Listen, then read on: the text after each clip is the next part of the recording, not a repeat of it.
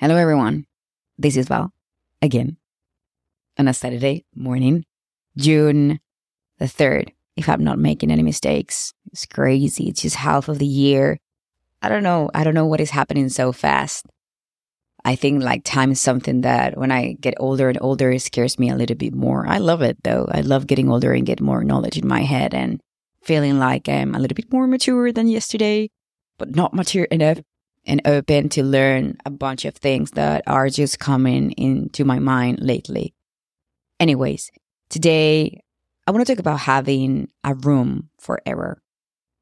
So sit down, prepare a little cup of coffee and tea, and let's just do this together.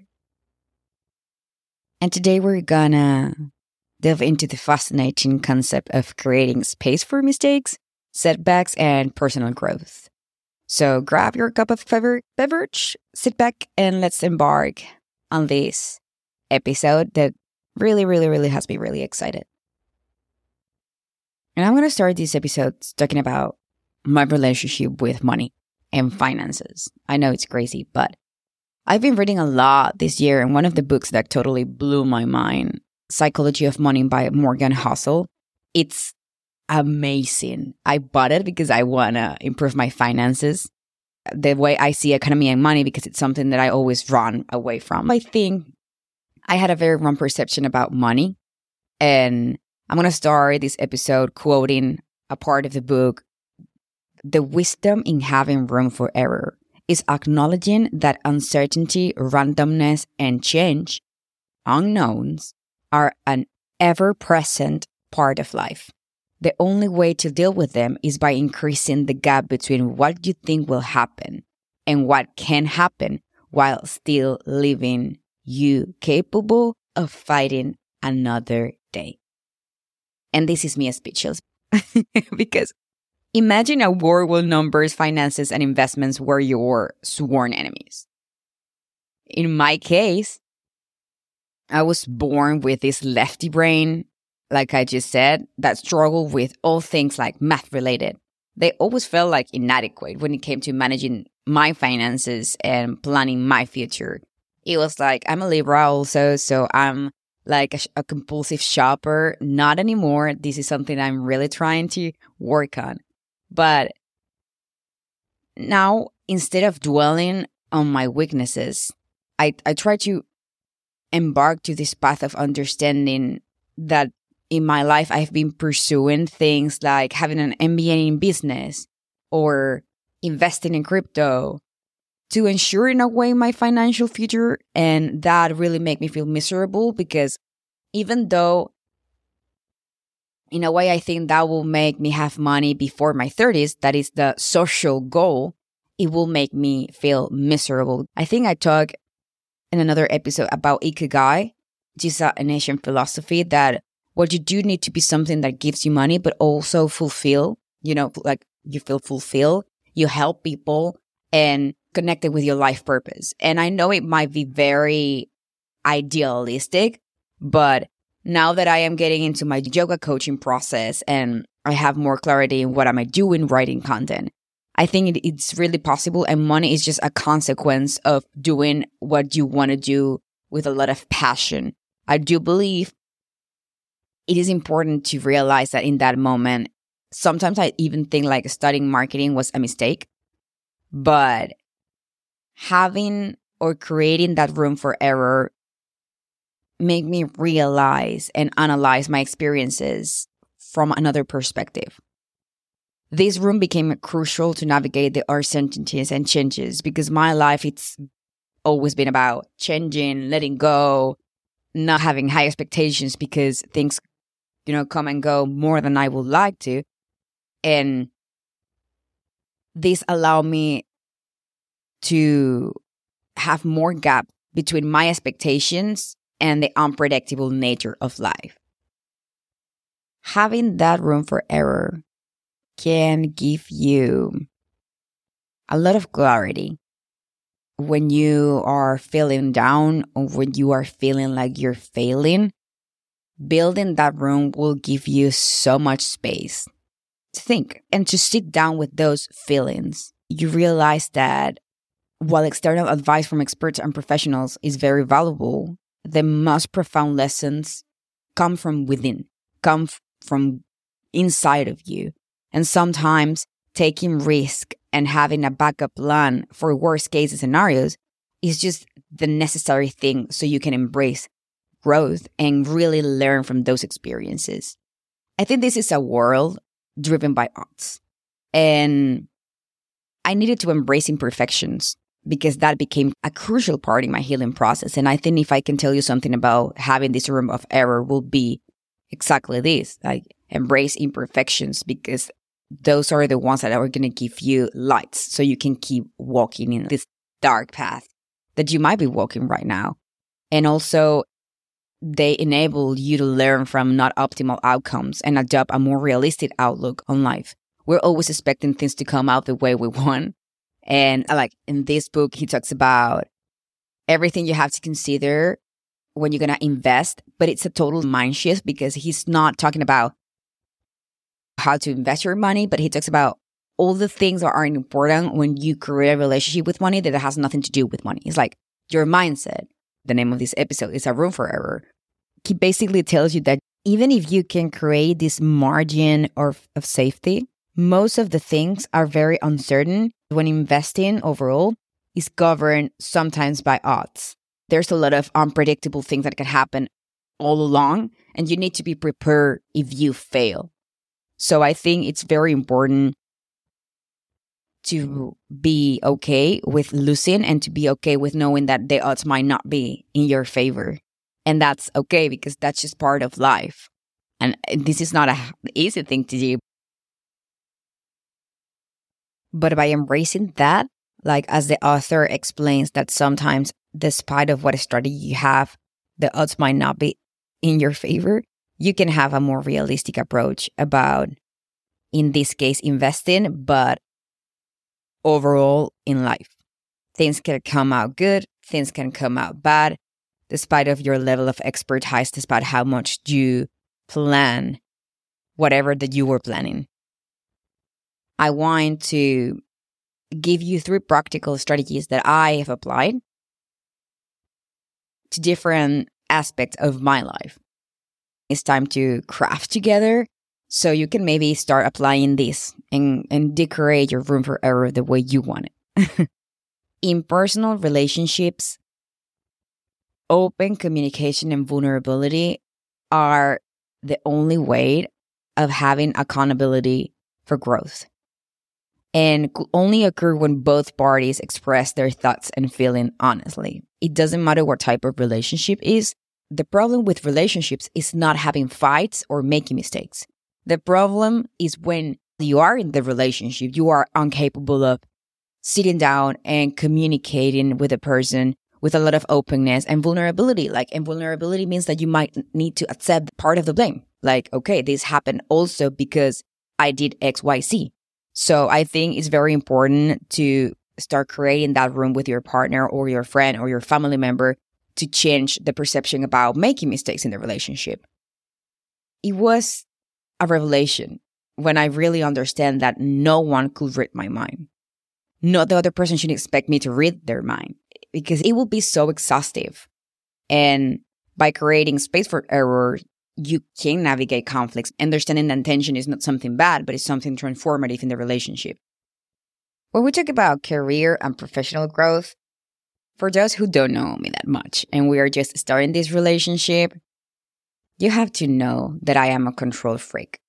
I need to know it all. I need to control it all. Well, I need it. That's it. That's in the past.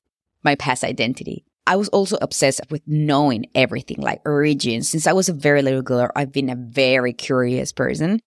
Therefore, the first time I heard the phrase comfort zone, my curiosity made me go back to 1908 when psychologists John D. Dodson and Robert M. Introduced the concept with a classical experiment.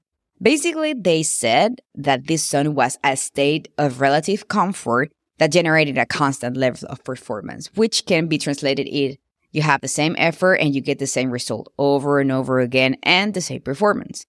Interestingly, they also pointed out that to improve our performance, we need to experience a certain degree of anxiety. And this caught my attention so much because they call this optimal anxiety. And people is just running away from that. This really changed my perception about my own anxiety because having that optimal anxiety, it's a way of stepping outside the boundaries of your comfort zone. And therefore you can change. You can understand. You have to open space to try and learn new things, especially those things that scare the fuck out of you and that terrifies you.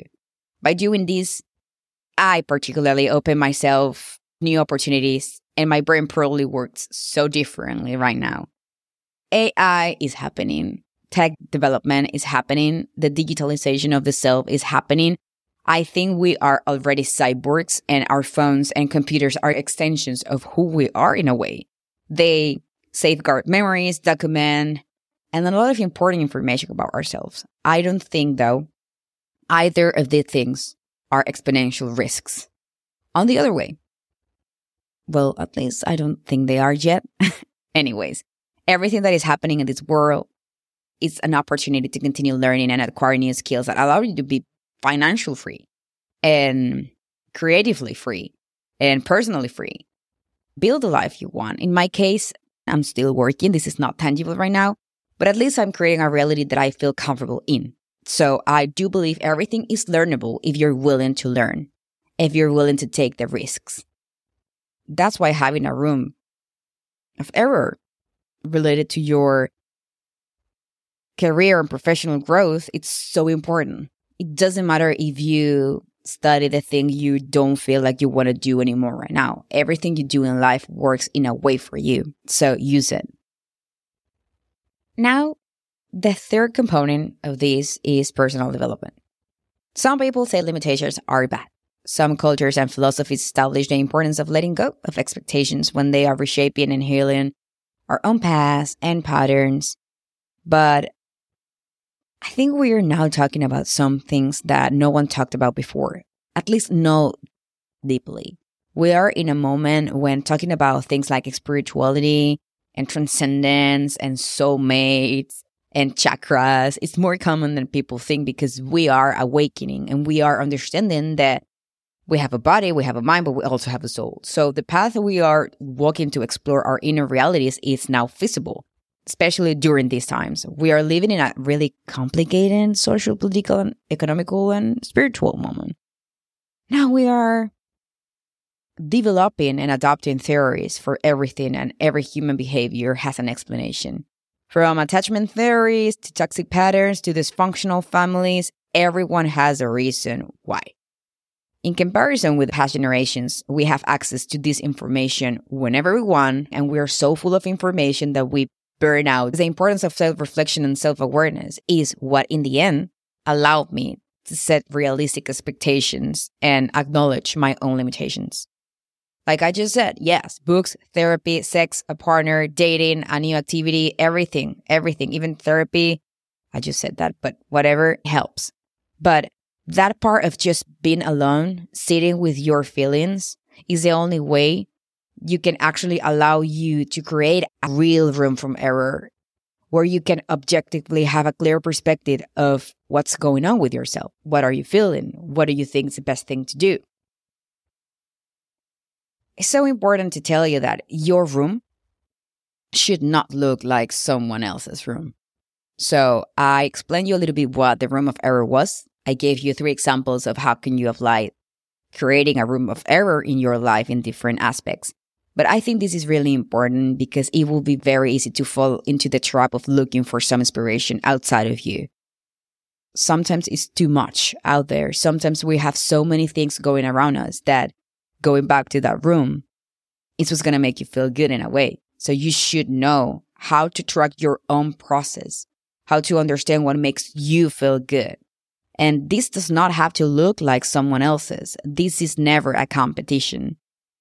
If your room of error is green, full of boho chic decoration stuff, and mine is a minimalistic black and white room, it's totally fine.